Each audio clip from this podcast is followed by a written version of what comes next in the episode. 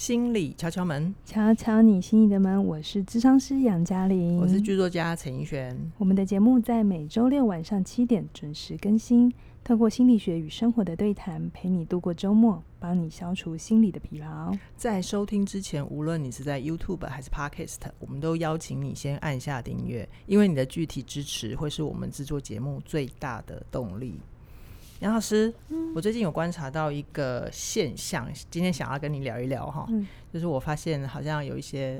进起点教室的学员，他们都会有一些共同的小困扰。什么困扰？我戏称它为选择困难症。是怎样？衣服不知道买粉红色、蓝色还是绿色，就通通来一件，就对，一次买10件。其实也不是买衣服或者是像买手摇椅那种小事啦，虽然真的有很多人是光看买手摇椅就要看美女看很久嘛。对，那我会觉得就是特别是人生重大的抉择，比如说我要不要跟下一个人分手，那我该不该离职，我该不该去创业，像这样子的在生涯上他们必须要做决定的时候，好像特别会容易有一些困难。所以我就很好奇，那在这个背后，这个选择困难症的背后，它到底有哪些点啊？好，你看我讲一个重点是，其实你讲的那几个真的是一个蛮大的决定，生涯就是生涯的啊，或工作的啊，或感情的啊。所以遇到大的决定，我们人会想要谨慎一点，慢一点，就是正常的。对，好，我也鼓励这件事情哈，不是要大家决定来了，问题来了，出现了，然后就决定，然后走这样子，这也不是很好。等一下可以讲为什么不好。但是如果你发现你做了一轮功课了，你也都知道方方面面的现实如何，你还是做不出决定，那这背后有可能是有你内在更深层的害怕或担心。哦，是害怕跟担心。像是什么呢？像是我自己的经验就是，那些做不出决定的人，他们心里头会有一个很隐微的假设，或是有一个很隐微的需要，就是他们希望一子不失。一子不失就是下棋的那个子是吧？对对对，一子不失，有点难发音。对，就是完全没有损失的，无缝转移的，无痛让自己很舒服的，对，顺顺的，无痛分娩的，到下一个阶段。哦，这是你发现的最症结的点。我举一个小小的例子好了，比如说有个学生，如果他要转换工作，是那他不太确定自己能不能适应新的工作，然后他一想要搬家又觉得好麻烦，很麻烦，对，有一些时间成本。可是他又不想要花那么多时间通勤，所以他不想要搬家，可是他又不想要花时间通勤，因为可能下一个工作比较远。薪水有没有比较好？我不知道，能不能 cover 过这些成本？先说他薪水都一样好了，但一个要搬家，然后一个比较近，他就是我问他卡住的地方就是他不想要搬家，因为他觉得搬家很累。对，好，那就先通勤，可是通勤很久，就都没路走啦，就没有路走了啊。对，那难怪会停在原地，选择困难。比如说在另外一个分手好了，分手，那一个学生说要跟他的另一半要分手，然后我就说那你之所以要分手的原因，因为他很无聊，他不会跟我讲话，所以你感觉到寂寞，那你觉得你没有办法做情感交流，情感交流对你很重要吗？很重要。好，那你有打算怎么跟他提吗？可是我不知道怎么提。为什么？因为我不想要当坏人。然后可是你的难过怎么办？你的孤单怎么办？对啊，不知道。好，那假设跟他提的会发生什么事？如果你也顺利真的分开，我觉得他就可能跟我说，可是我也很怕我遇不到下一个人，然后我会过程很孤单。很正常，很正常，一般人都会有这些担心。他既不要眼前这个人让他感觉到无聊，可是同时他也不要在一个转换的过程感觉到孤单啊。这让我想到裘老师在课堂上有讲过一个例子，他说如果你期待你要开除你的员工，然后希望他不要难过，你就干脆不要做这件事，因为不可能。对，是一样的道理，一样的。我们常常会有一种幻想，我发现做不出决定的人，他内在会有一种想象，就是有一个完美的剧本可以照着演，然后他所有内在需要最重要的需求都可以被满足。比如说如果想当一个好人的主管，他就会很希望他的员工不会讨厌他，然后他又能叫他走。这就是杨老师刚刚说的一子不失，对不对？对，就是没有人受到伤害，没有损失，然后事情好好的就这样转过去，是这样。我想到另一个例子，我在谈界限的议题或者是书的时候就有提到，就有时候人之间会有一些摩擦嘛，比如说假设你常常都会偷吃我的便当啊，其实是我偷吃你的便当。对啊，我想说这情境应该倒过来。比如说办公室里头可能之间会有一些小摩擦，你并不喜欢他常常没有经过偷吃我的卤蛋，没有经过你的同意取用你的东西。是是是。那可能我们就会跟他讲说，你要有自己的界限啊，你要去表达你的感受啊。然后这个时候他就会说，可是我说了，他就会给塞明，好挖垮呀。然后他会不跟我讲话，我不想要他不跟我讲话。哦，你知道吗？就是他希望对方不要再做这件事，同时他不用承受任何情绪上的波动。哦，他不想要有任何的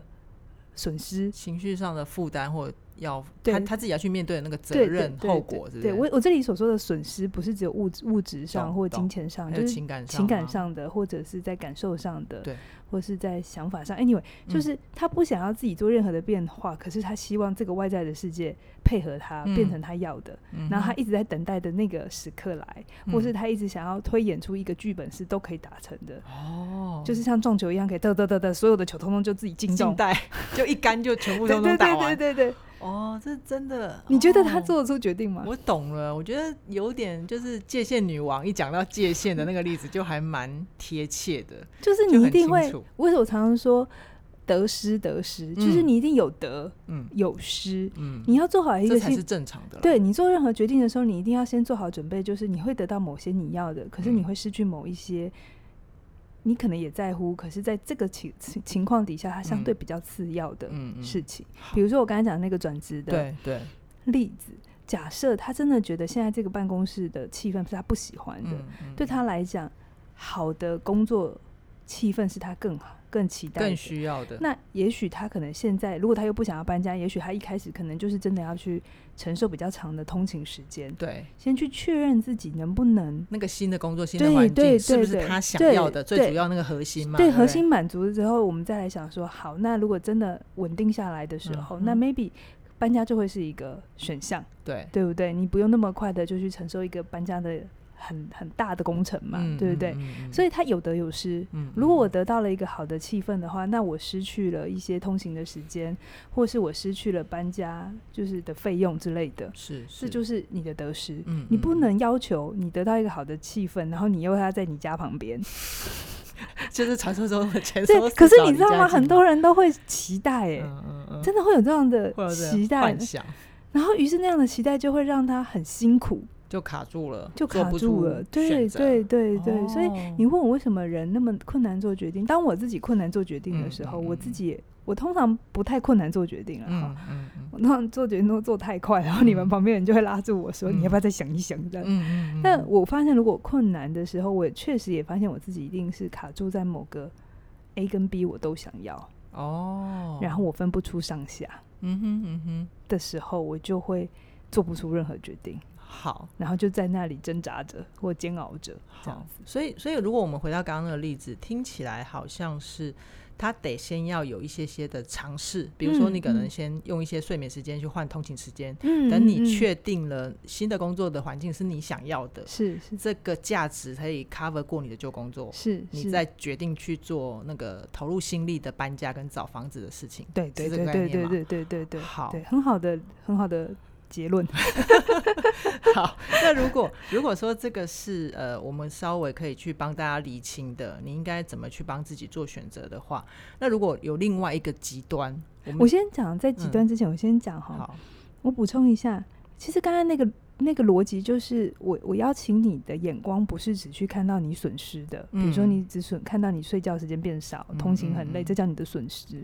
我邀请你去把眼光看到你其实获得的叫做好的工作心情，好的工作气氛。那当你可以把眼光移开到你有获得的地方，你的大脑比较不会跟你抗议，因为其实我们人类的大脑是真的很不喜欢损失的，你知道吗？所以股票里头都不停损嘛，因为就痛嘛，痛就不想要去面对这件事，就逃开。但是如果你能在你的决策里头也看见一个你的收获，你相对会比较容易做得出决定来，要长出那个看见好处的眼界、对不对、它会比较对人做选择有帮助。 对，这样的话即便到最后你的决定还是不是那么好，还是有一些、不甚理想的地方，可是你会比较心里过得去，就是说至少我还得到了什么。你懂吗？就不然你如果没有帮助自己给这个移动的眼光，你在做错决定的时候你就会很后悔很自责，然后就下一次更困难做决定。哦，也就是说假如还是刚刚那个上班族的例子，他就算牺牲了睡眠，然后去了新的环境去适应新的职场，但他发现那个地方没有他想要的，他即便再回到自己工作的领域或者是城市，他也会，他不太可能再回去旧的公司啦。没有，我是说一样啦，就是他不用搬家，他还没有付出搬家的成本嘛。是，但他起码那个心里的获得就是我为我自己尝试过了。对，对不对？我起码对那个公司没有悬念，没有遗憾了。但还好我还没有搬家，对，我还是可以在我自己舒服的范围里面再找新的工作。是这个意思吗？是。好，那我们可以问到下一个极端了吗？好。好，如果下一个极端就是也有一些人他们确实是那个心理，我其实自己比较偏向那这一类的人啊，我会觉得我们就是会懒得想，或者是有时候因为太复杂了不知道从何想起，就贸然的做决定。是会这一类杨老师的经验？我的经验是通常会后悔啦，就是如果你不是、很清楚你自己之前，你就因为选择就跑来你面前，然后你为了不想要纠结，或是为了不想要拒绝别人，然后你就同意的时候，通常我举一个例子好了。好啊。之前我有一个学生，那他跟他的伴侣在一起很久了，快要10年有吧。然后他的伴侣有一天就跟他求婚。哦，求婚了，应该是个快乐的事，对不对？理论上，你这样一听我就噔噔下来了。对，就是理论上的意思，就是实际上不是这样。他其实，他求婚之后，我记得那时候他刚好在上我的课，然后他就跟我说：“老师，我想跟你聊一聊这件事。”我就说：“哦，怎么了？”他说：“他答应求婚，但是他好慌，然后他有一点后悔。”我说：“哦。”哦，是什么？我当然问好几个层次。第一个是他怎么看待这个求婚，然后再来就是为什么他答应。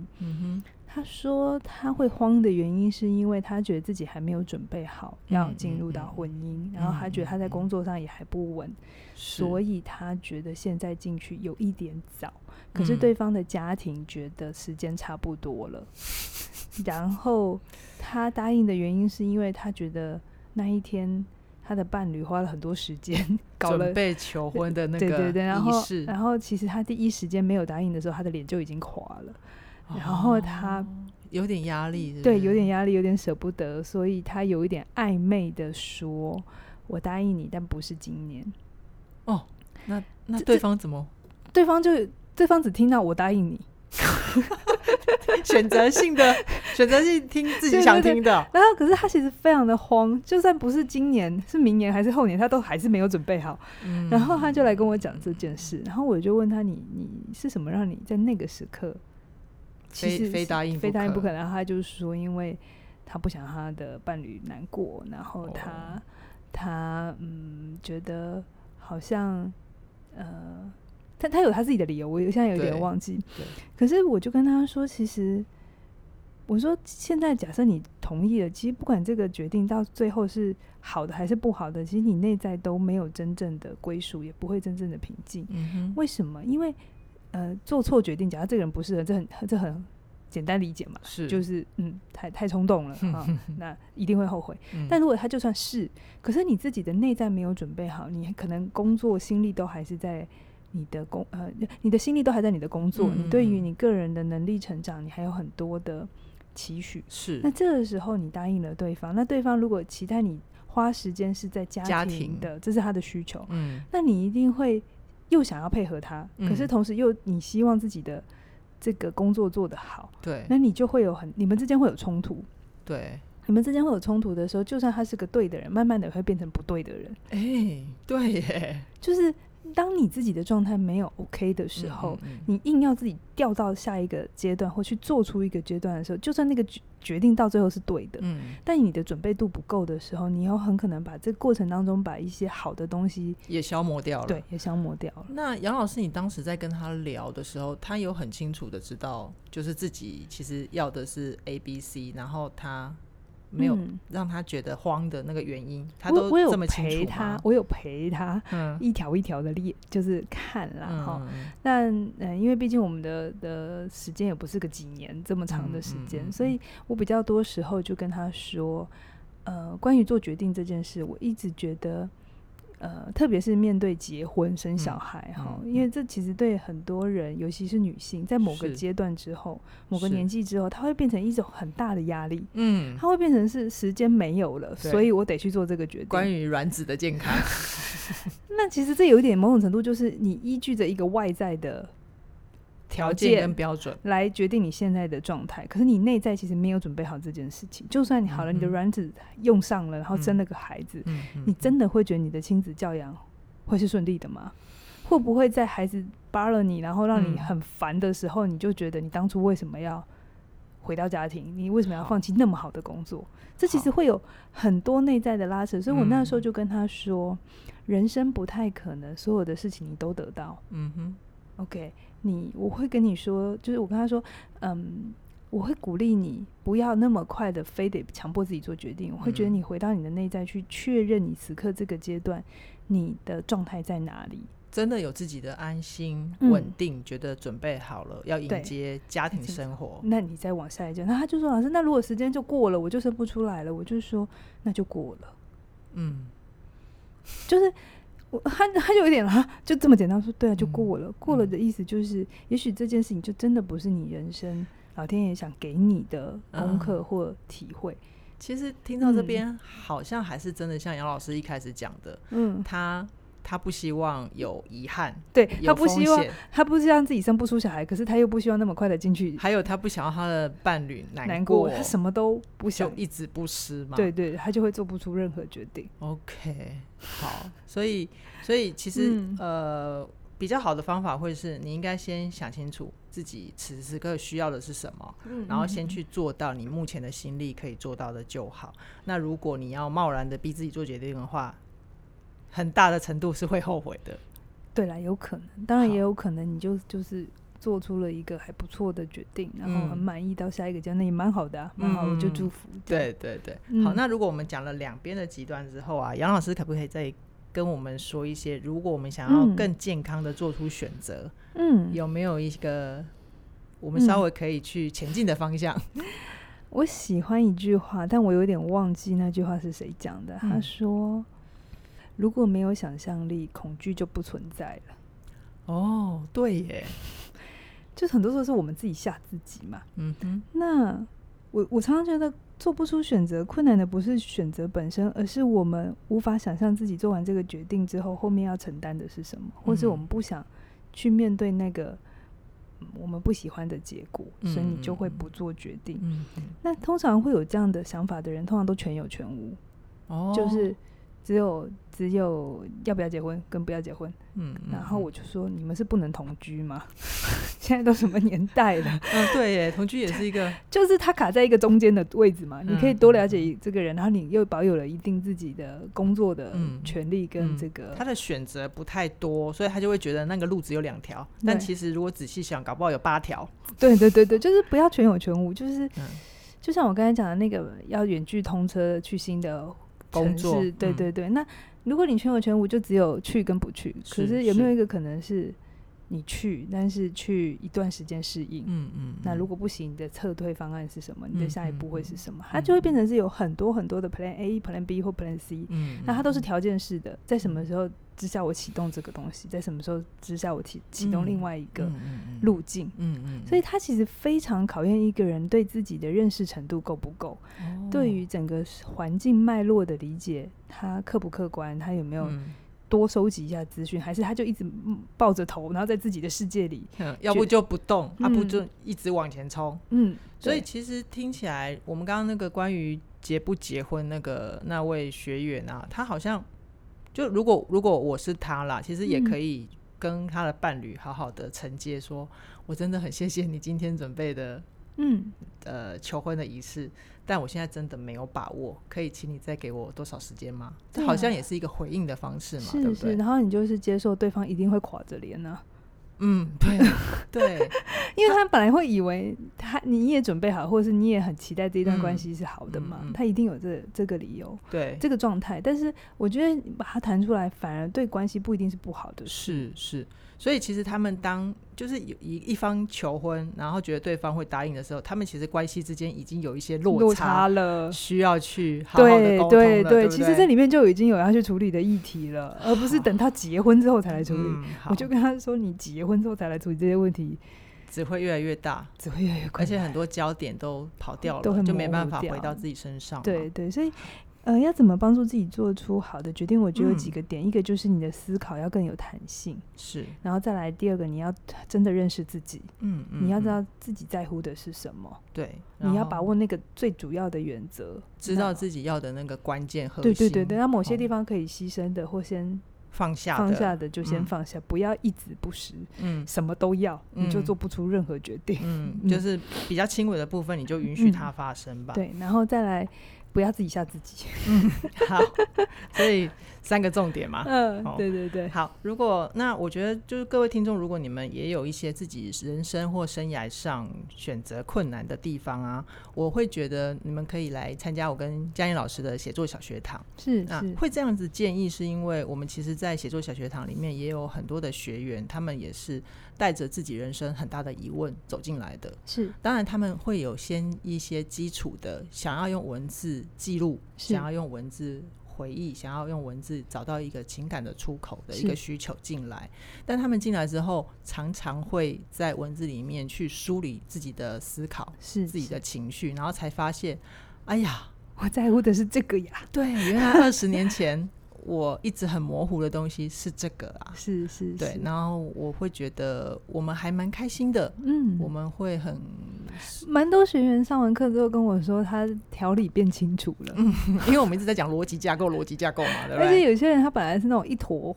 糊的，就是你跟他讲东西，就是重点在哪里，你真的想问我是什么，他就是跟你讲一大堆细节跟脉络，然后因为受这个训练嘛，我们跟他讲，他慢慢的跟你讲话就会是老师我跟你讲的是什么，对，起承转合在哪里，或者是老师重点在什么啊？然后可能我会说，哎，那个是什么？哦，我知道，我要补充给你听是什么什么。他不会一次把所有的事情丢给你，就像他在做决策的时候，他会知道在什么时候的时候做什么决定，那到什么时候发展到哪里，我才做什么决定。所以他不是做的东西就是平面的，他其实是有结构跟层次还有顺序的。是，而且因为那些思考，他会透过文字就变得具体。对对对，具体之后呢，他其实就算思考有些跳跃或者是错乱，他可以用文字来搬移。对对。对对对，然后他会看到自己的因果关系其实是想错了，对对 对， 对，然后龙骨调正了，文章就正了，好，人生也就正了，是希望。所以我们下一堂课的时间是8月2号，原则上是8月2号啦，但因为现在名额剩不多，是是。那如果大家没有报到的话，我们今年的最后一期是12月19。哦，真的哦。对，就如果8月2号没报到的话，我们也现在剩不到5个嘛。对 对， 对，我们也很鼓励你可以把握今年最后一期的机会，不是先把握这一期的机会，现在还有，好不好？我是说如果没报到嘛，我们现在先鼓励他现在就做到，好不好？好的，好的，是，记得先赶快报名喽。好啊，那很期待在教室能够见到你，然后希望透过写作能够帮助到你的人生，你的思考。OK， 好哦，那我们下星期在空中再跟大家相会了，拜拜。